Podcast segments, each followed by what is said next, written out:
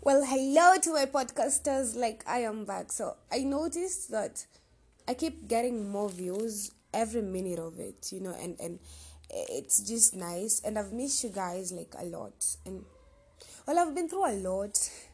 I stopped um, doing my podcast, I deleted my YouTube video, I joined OnlyFans. and I guess it's, it's, it's nice, you know I guess change is good. Make sure it's the right change.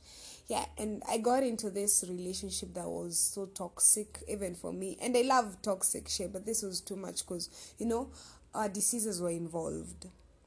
And I got, I, like, I just decided to watch out. And this one time that I wanted to just get out of his life completely, atoke kwa yangu, things just happened and then this fucker comes back into my life and then now he's using my mom to get to me you know and and and it and it piss off it really pisses me off a lot. But what do i gotta do? I just gotta be strong for myself you know. This is what they do. At the end of it all you gotta move on i gotta move on you know. I don't know why he keeps coming back. Yet again he's done everything that a man wouldn't do. You know a man can cheat you know mwanaume cheat but this one has done a lot of shit lots of shit